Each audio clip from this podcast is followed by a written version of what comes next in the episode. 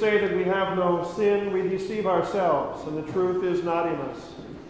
But as we confess our sins, God, who is faithful and just, forgives our sins and cleanses us from all unrighteousness.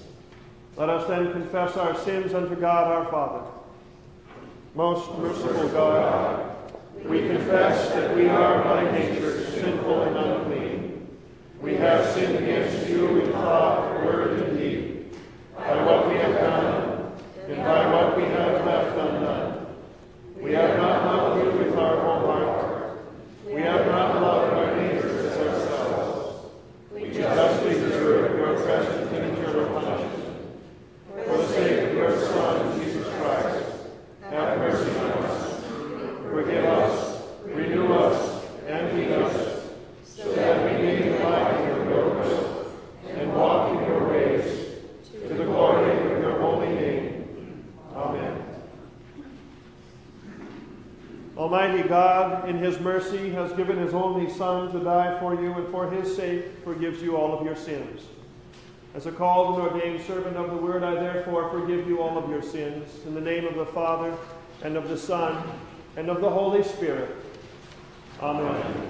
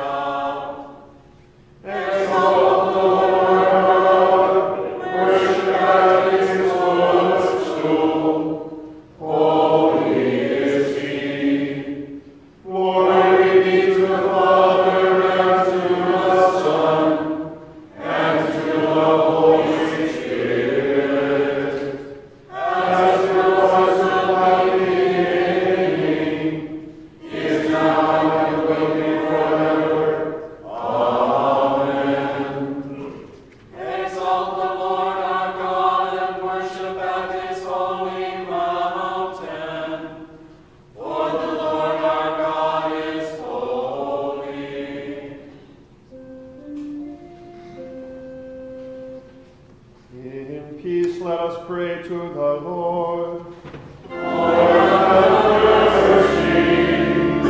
For the peace from above and for our salvation, let us pray to the Lord.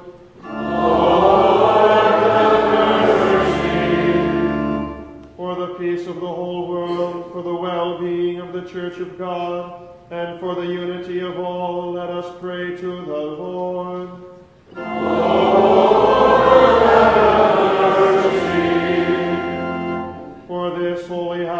And for all who offer here their worship and praise, let us pray to the Lord. Mercy. Help, save, comfort, and defend us, gracious Lord.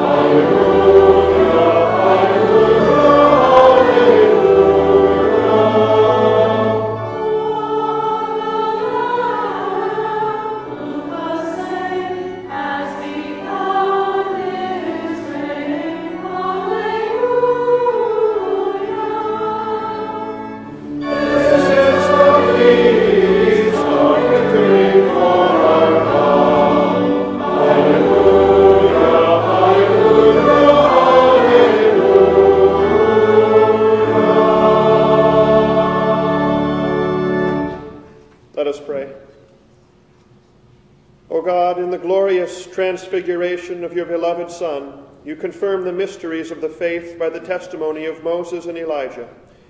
In the voice that came from the bright cloud, you wonderfully foreshadowed our adoption by grace. Mercifully make us co heirs with the King in his glory, and bring us to the fullness of our inheritance in heaven, through the same Jesus Christ our Lord, who lives and reigns with you in the Holy Spirit, one God, now and forever. Amen.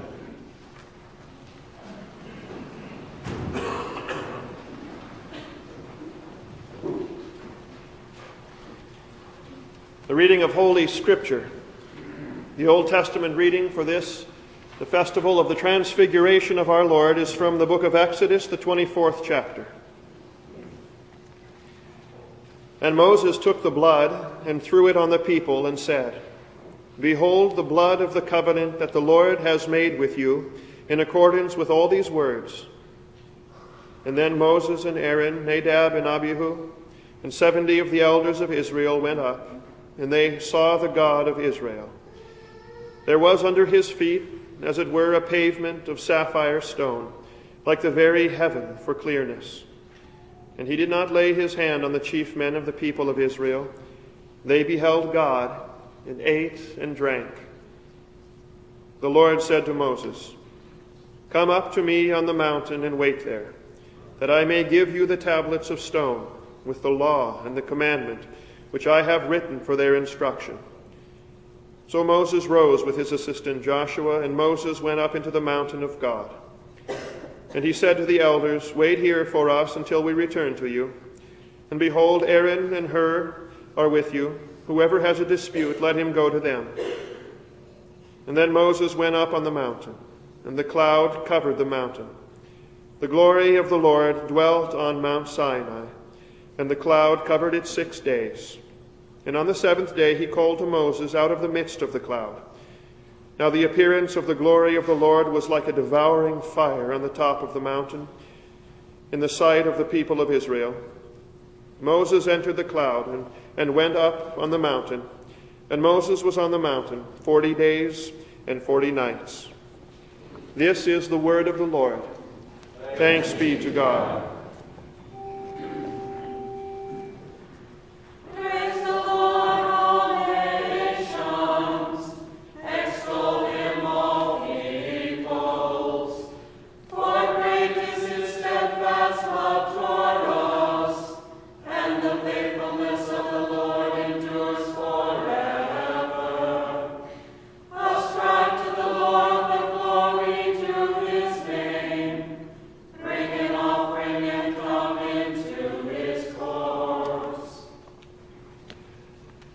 Epistle reading from 2 Peter, the first chapter. For we did not follow cleverly devised myths when we made known to you the power and coming of our Lord Jesus Christ, but we were eyewitnesses of his majesty. For when he received honor and glory from God the Father, and the voice was borne to him by the majestic glory, This is my beloved Son, with whom I am well pleased. We ourselves heard this very voice borne from heaven, for we were with him on the holy mountain. And we have something more sure the prophetic word, to which you will do well to pay attention as to a lamp shining in a dark place until the day dawns and the morning star rises in your hearts. Knowing this, first of all, that no prophecy of Scripture comes from someone's own interpretation. For no prophecy was ever produced by the will of man but men spoke from God as they were carried along by the Holy Spirit. This is the word of the Lord. Thanks be to God.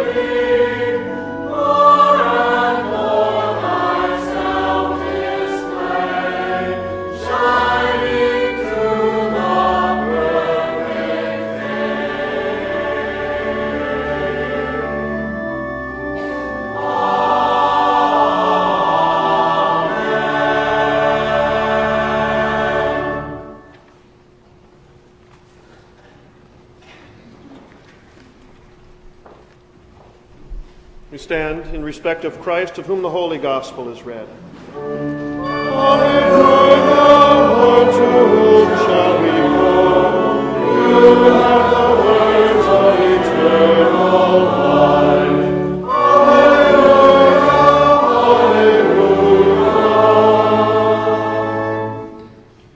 The Holy Gospel according to St. Matthew, the 17th chapter.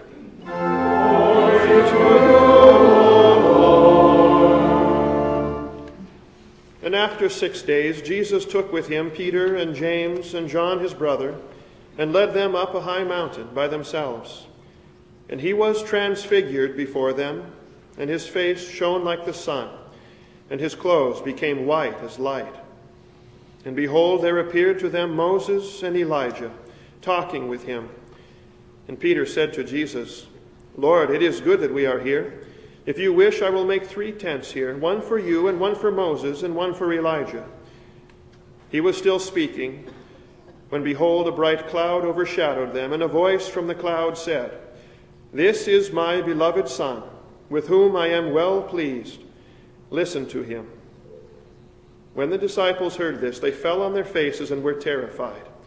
But Jesus came and touched them, saying, Rise rise, and have no fear. And when they lifted up their eyes, they saw no one but Jesus only. And as they were coming down the mountain, Jesus commanded them, Tell no one the vision until the Son of Man is raised from the dead. This is the gospel of the Lord. Praise to you, Christ. Together now we confess our Christian faith in the words of the Nicene Creed. I believe in one God, the Father Almighty, maker of heaven and earth, and of all things visible and invisible, and in one Lord Jesus Christ, the only begotten Son of God, begotten of his Father before all worlds, God of God, light of light, very God of very God, begotten, not made, being of one substance with the Father, by whom all things were made, who for us men and for our salvation came down from heaven and was incarnate by the Holy Spirit of the Virgin Mary and was made man and was crucified also for us under Pontius Pilate. He suffered and was buried. And the third day he rose again according to the Scriptures and ascended into heaven and sits at the right hand of the Father. And he will come again with glory to judge both the living and the dead, whose kingdom will have no end. And I believe in the Holy Spirit, the Lord and giver of life, who proceeds from the Father and the Son, who with the Father and the Son together is worshipped and glorified, who spoke by the prophets. And I believe in one holy Christian and apostolic church. I acknowledge one baptism for the remission of sins and I look for the resurrection of the dead and the life of the world to come. Amen.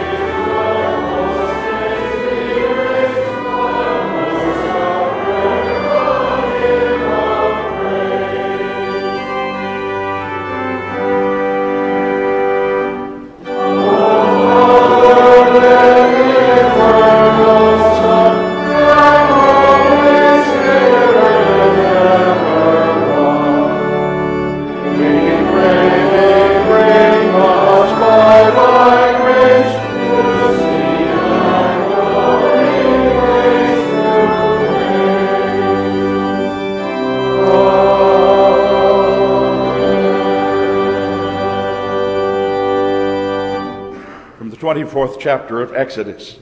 Then Moses went up unto the mountain, and the cloud covered the mountain, and the glory of the Lord settled on Mount Sinai.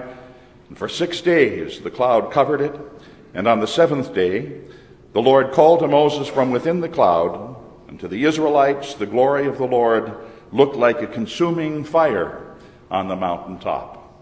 This is our text.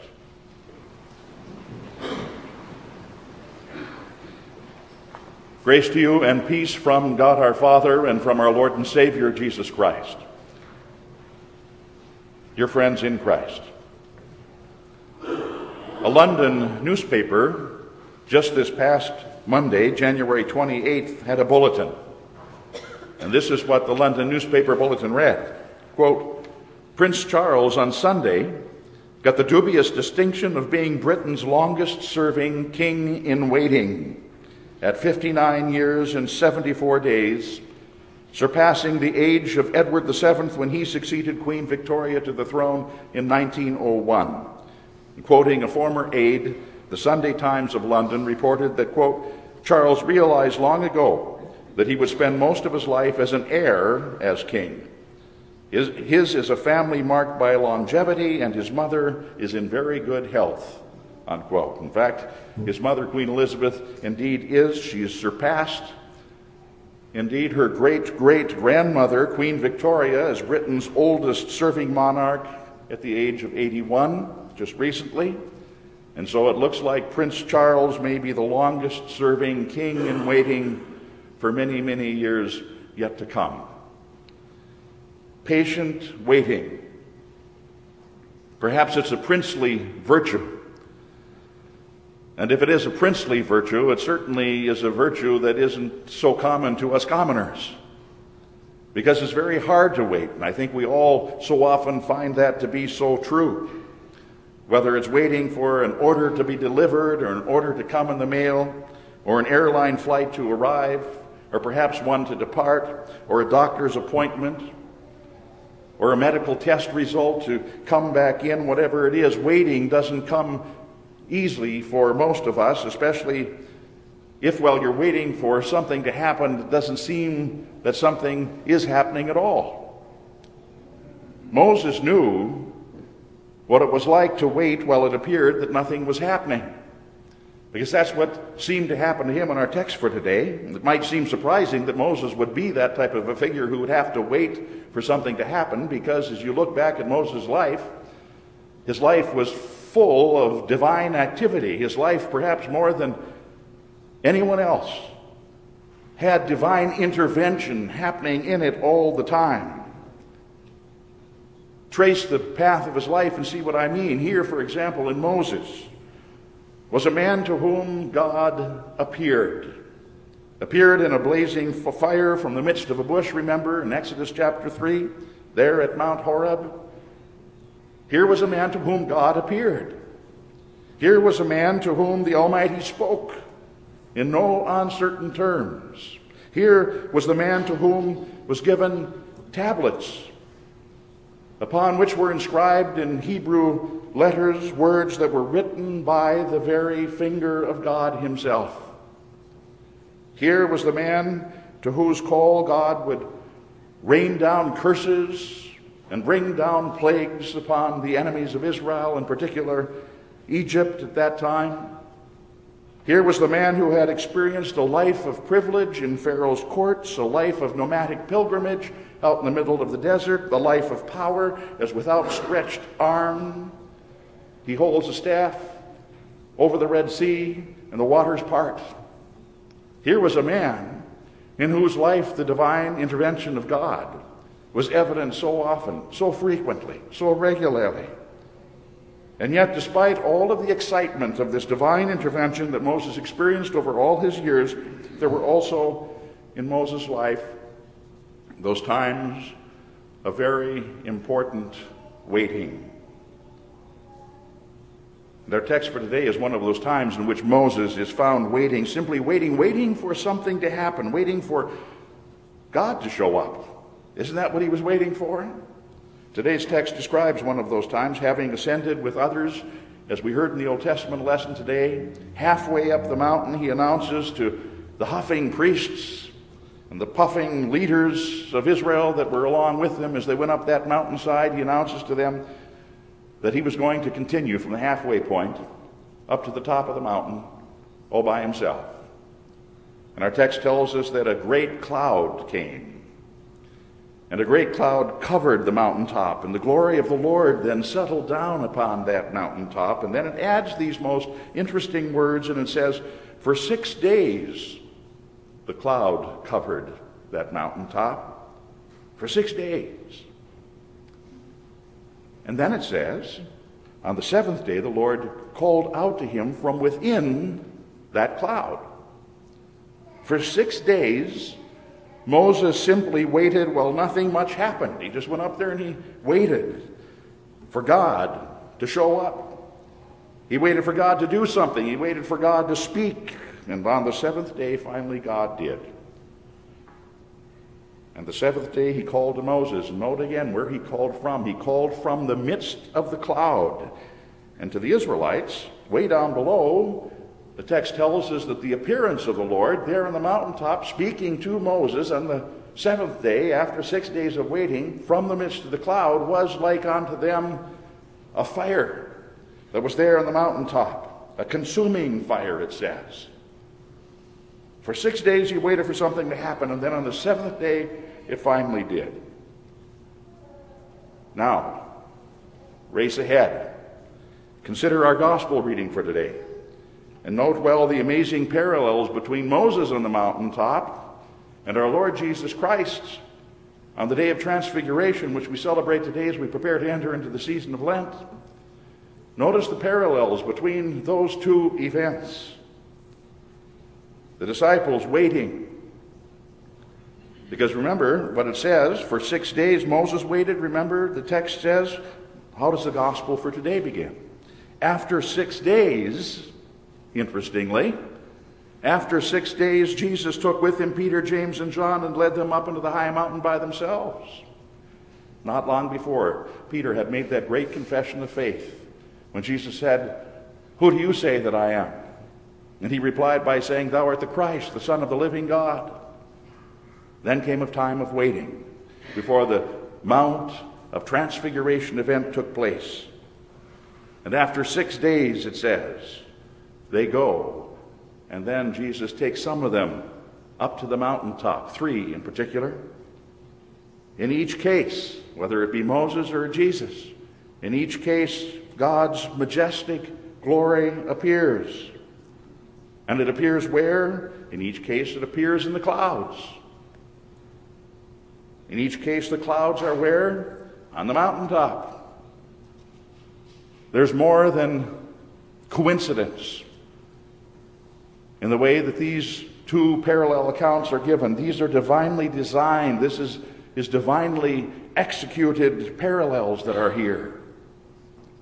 The Holy Spirit showing us something significant, important. This is divinely intended stuff, not just coincidence.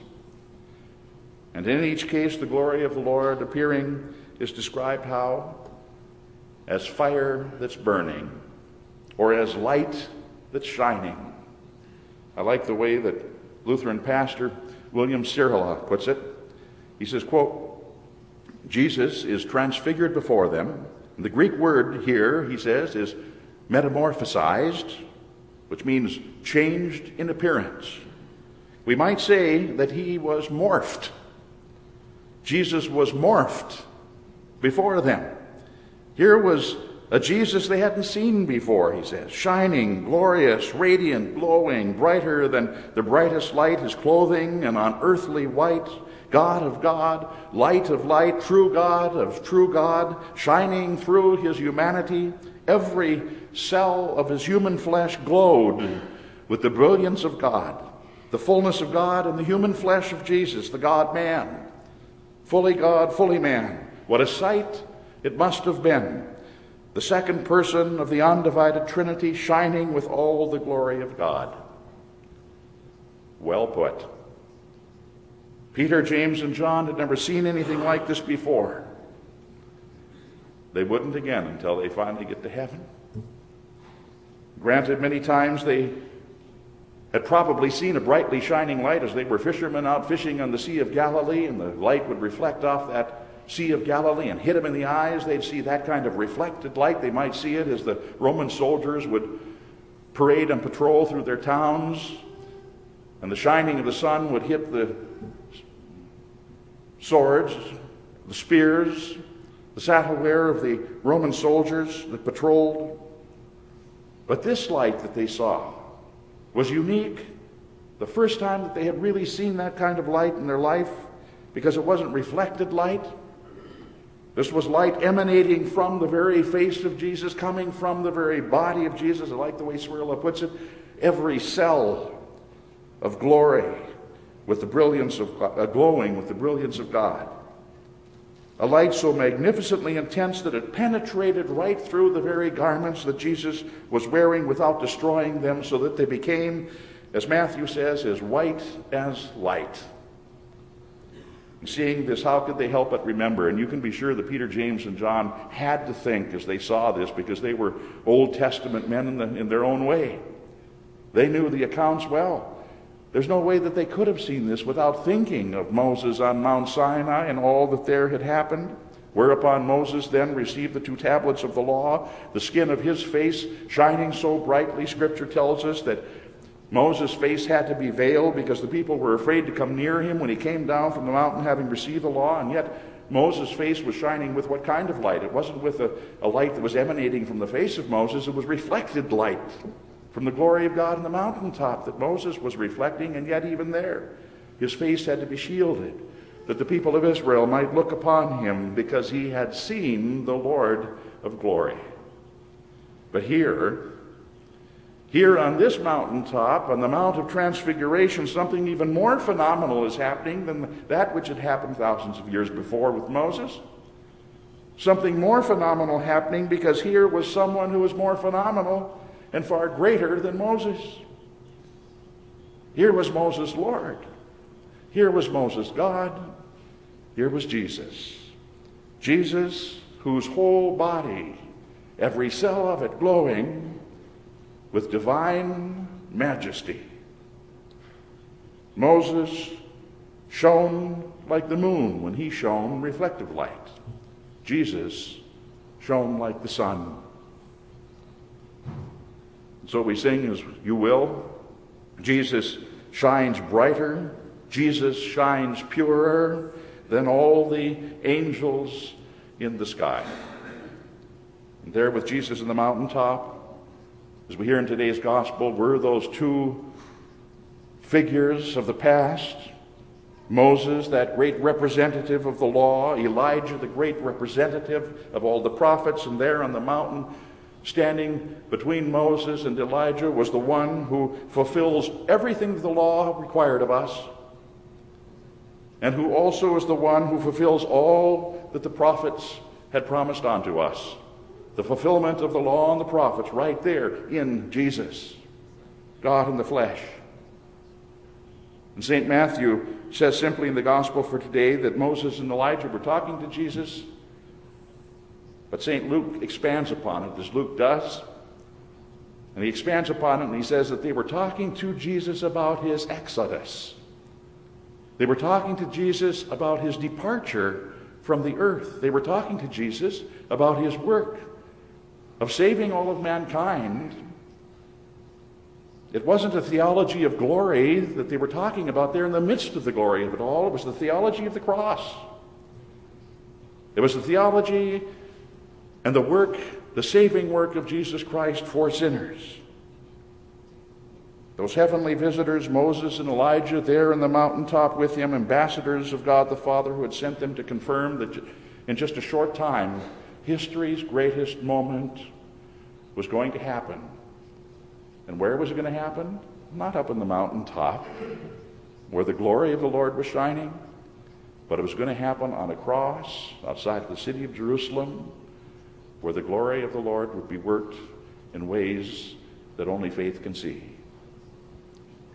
Was it worth the wait for Peter, James, and John there in the mountaintop, even as it had been for Moses in the mountaintop as he waited for the glory of the Lord to appear? Oh, you can be sure it was, because they saw.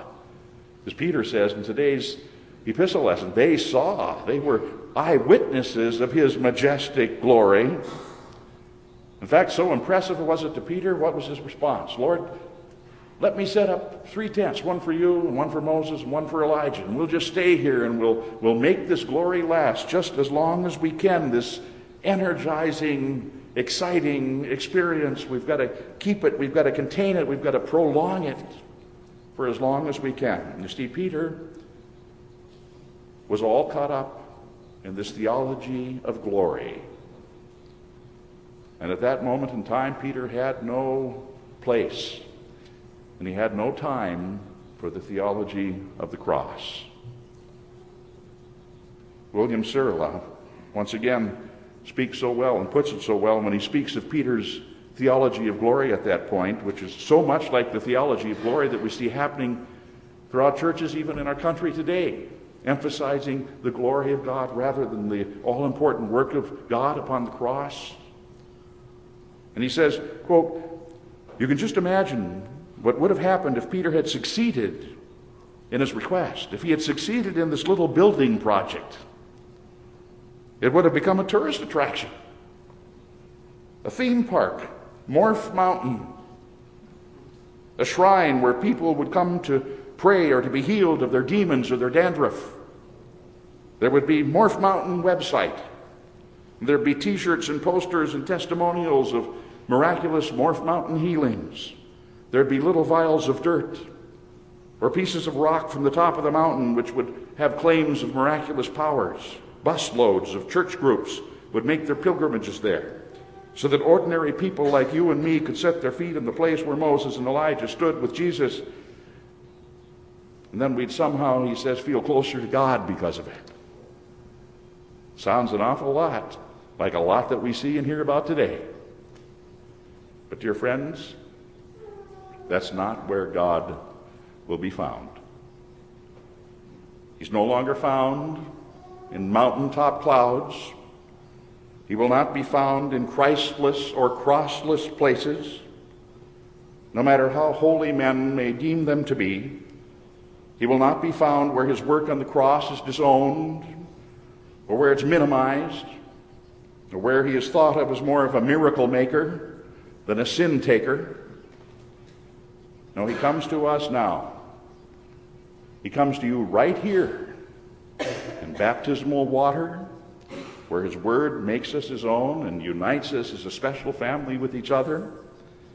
He comes to us right here today in consecrated bread and wine with his very body and blood to forgive, to restore, to prepare your bodies and your souls for life in heaven. He comes to us in words proclaimed by men ordained who, in the stead and by the command of Christ Himself, absolve penitent sinners of all their sins.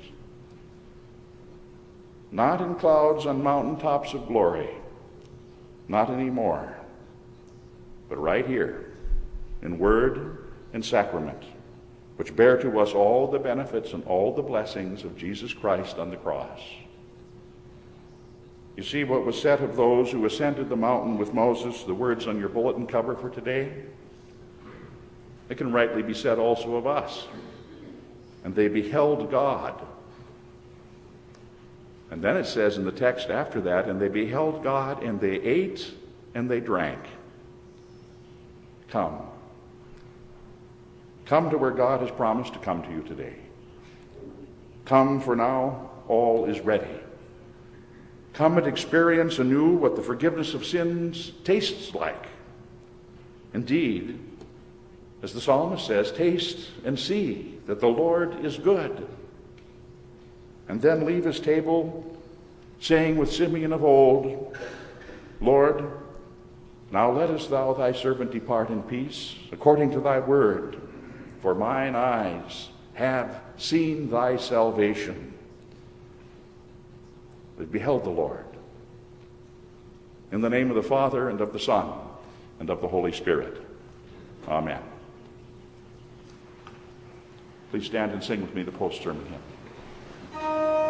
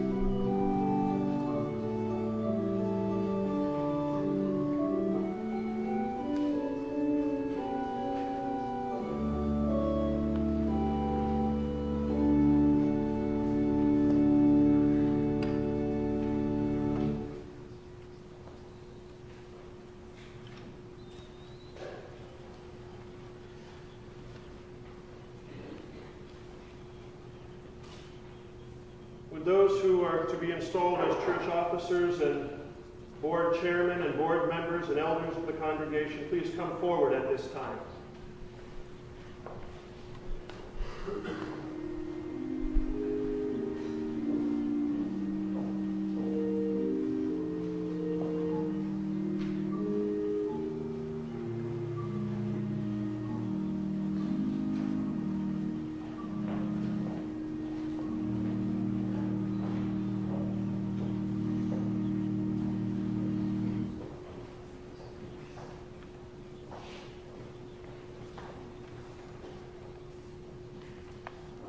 Friends in Christ, having been duly elected or appointed to your respective offices or boards in this congregation, you are to cooperate with the pastors of the congregation as you plan and coordinate and conduct the activities and functions assigned to your respective positions by the Constitution and the bylaws of the congregation.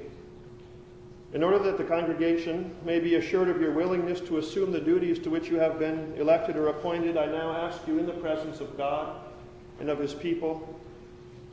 Will you, as God enables you to do so diligently and faithfully, perform the duties of your position in conformity with the Scriptures, the confessions of this church, and the constitution of this congregation, working together at all times to maintain peace and harmony among us? If so, say, I will with the help of God. I will with the help of God. Now I ask the elected and appointed elders of this congregation Will you, according to your respective positions as administrative and teaching and visitation elders, assist the pastors of the congregation by seeing to it that divine services are held regularly and conducted decently and in order, that the Word of God is rightly preached and taught, and the sacraments are rightly administered according to their institution given to us by Christ? Will you, according to your respective positions, assist the pastors by giving attention to the spiritual needs of all members, especially the sick, encouraging members who are neglecting word and sacraments, and do what is necessary to maintain Christian discipline among us? If so, say, I will with the help of God. I will with the help of God. Whereas then you have all committed yourselves to the work which you have been elected or appointed to do, I therefore commit to your respective commit you to your respective offices and charge you in the name of our Lord Jesus Christ to do all that you do to his glory. In the name of the Father and of the Son and of the Holy Spirit. Amen. We pray.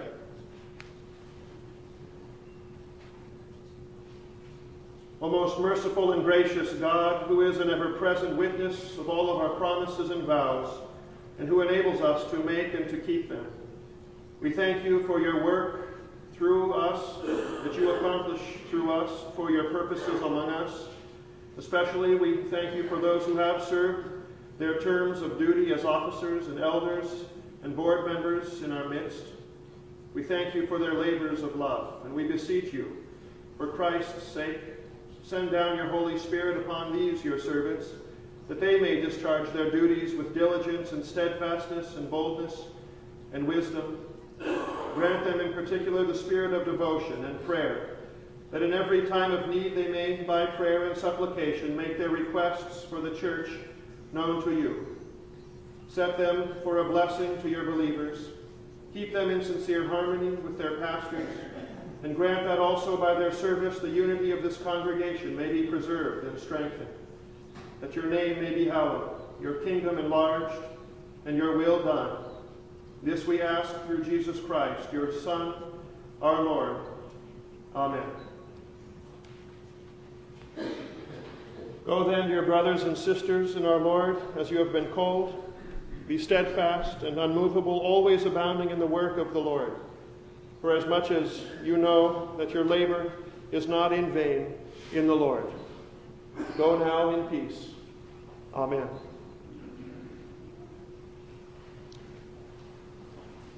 At this time, the congregation rises for prayer.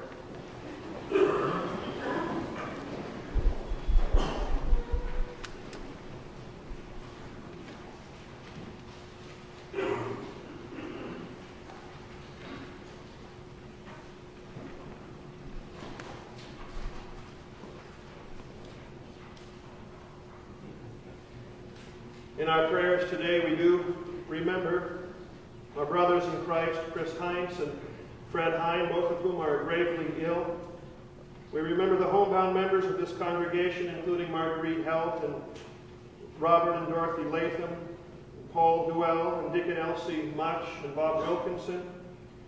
We recall also those who are, are at home or hospitalized with illnesses, including Slim Paul and Georgie Delaney. We pray for those recovering from surgery, including Hugh Ryan. Those who mourn the death of loved ones or remember loved ones lost. Today, including Gary Albrand, who this week lost his mother.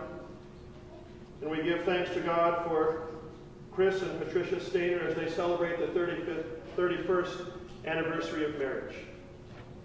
With these in mind, we now pray for the whole Church of God in Christ and for all people according to their needs.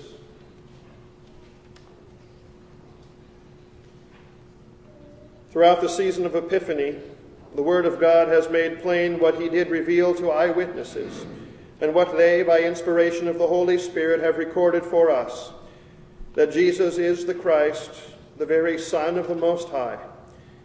For eyes of faith always to see beyond the humble form of His humanity and behold also Jesus' divinity, we pray.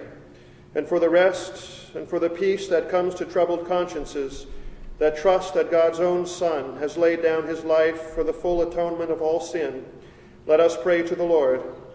Lord, have mercy.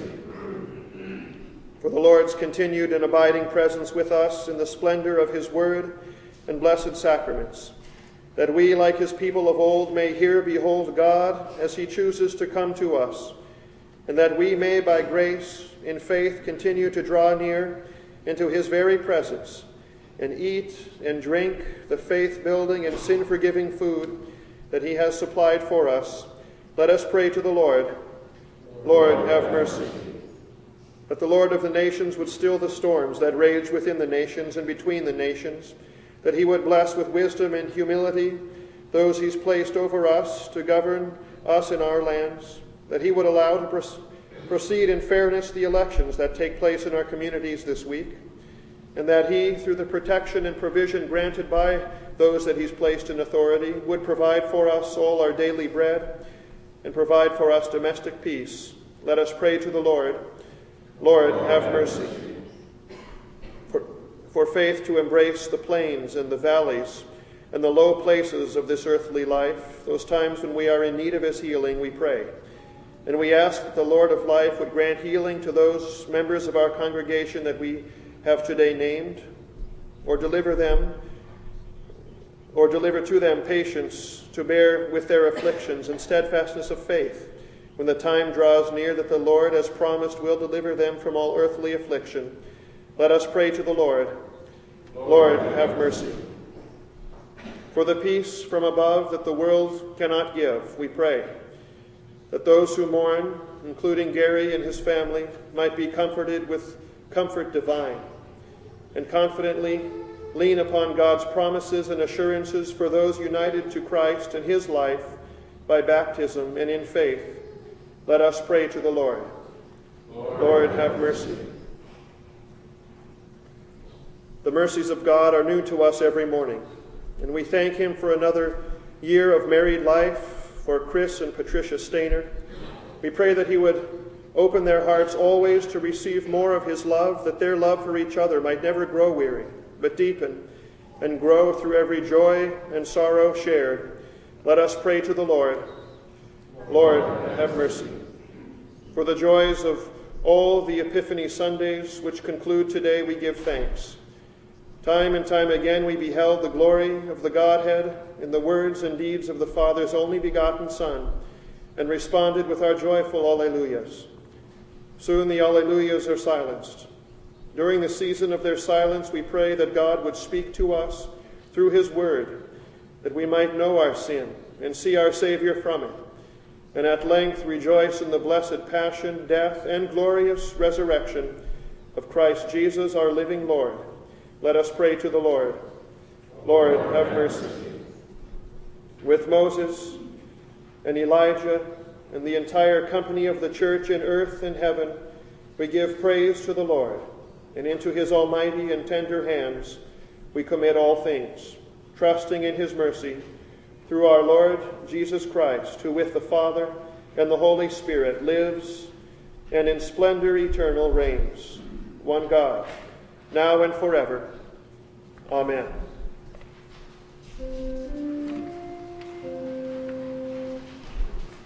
The Lord be with you. And also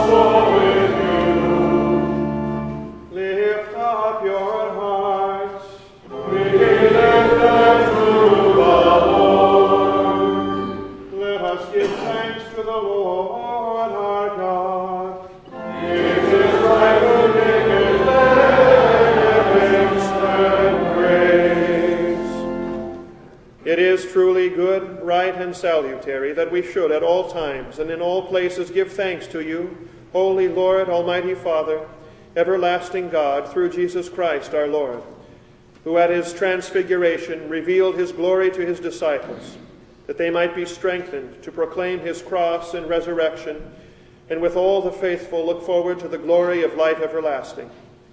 Therefore, with angels and archangels, and with all the company of heaven, we laud and magnify your glorious name, evermore praising you and saying, Holy,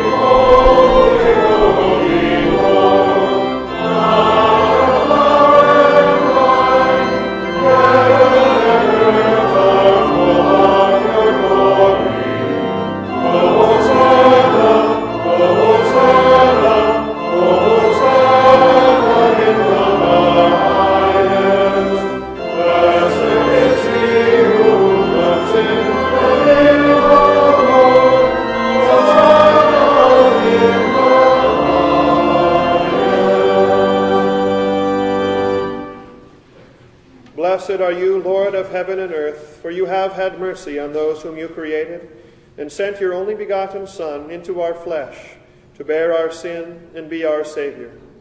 With repentant joy, we receive the salvation accomplished for us by the all availing sacrifice of his body and his blood on the cross. Gathered in the name and the remembrance of Jesus, we beg you, O Lord, to forgive and renew and strengthen us with your word and spirit. Grant us faithfully to eat his body and drink his blood, as he bids us do in his own testament. Gather us together, we pray, from the ends of the earth to celebrate with all the faithful the marriage feast of the Lamb in his kingdom, which has no end. Graciously receive our prayers. Deliver and preserve us. To you alone, O Father, be all glory, honor, and worship, with the Son and the Holy Spirit, one God, now and forever. Amen. Our Father, who art in heaven, hallowed be thy name. Thy kingdom come, thy will be done, on earth as it is in heaven. Give us this day our daily bread, and forgive us our trespasses, as we forgive those who trespass against us. And lead us not into temptation, but deliver us from evil. For thine is the kingdom, and the power, and the glory, forever and ever. Amen. Our Lord Jesus Christ, on the night when he was betrayed, took bread. And when he had given thanks, he broke it and gave it to the, to the disciples, and he said, Take, eat, this is my body, which is given for you. This do in remembrance of me. In the same way also he took the cup after supper, and when he had given thanks, he gave it to them, saying, Drink of it, all of you. This cup is the New Testament in my blood, which is shed for you for the forgiveness of sins. This do as often as you drink it, in remembrance of me. The peace of the Lord be with you always. And also with you.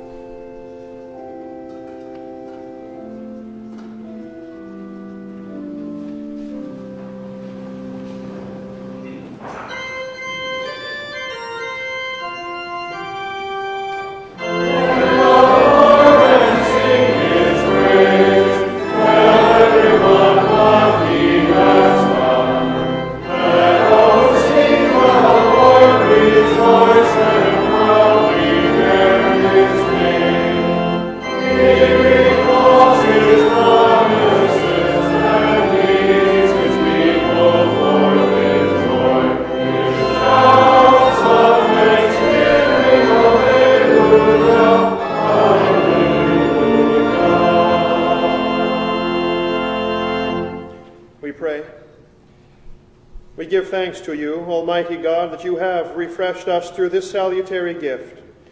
And we implore you that of your mercy you would strengthen us through the same, in faith toward you, and in fervent love toward one another. Through Jesus Christ, your Son, our Lord, who lives and reigns with you in the Holy Spirit, one God, now and forever. Amen. Receive now the benediction of our Lord. The Lord bless you and keep you. The Lord make his face to shine upon you and be gracious to you.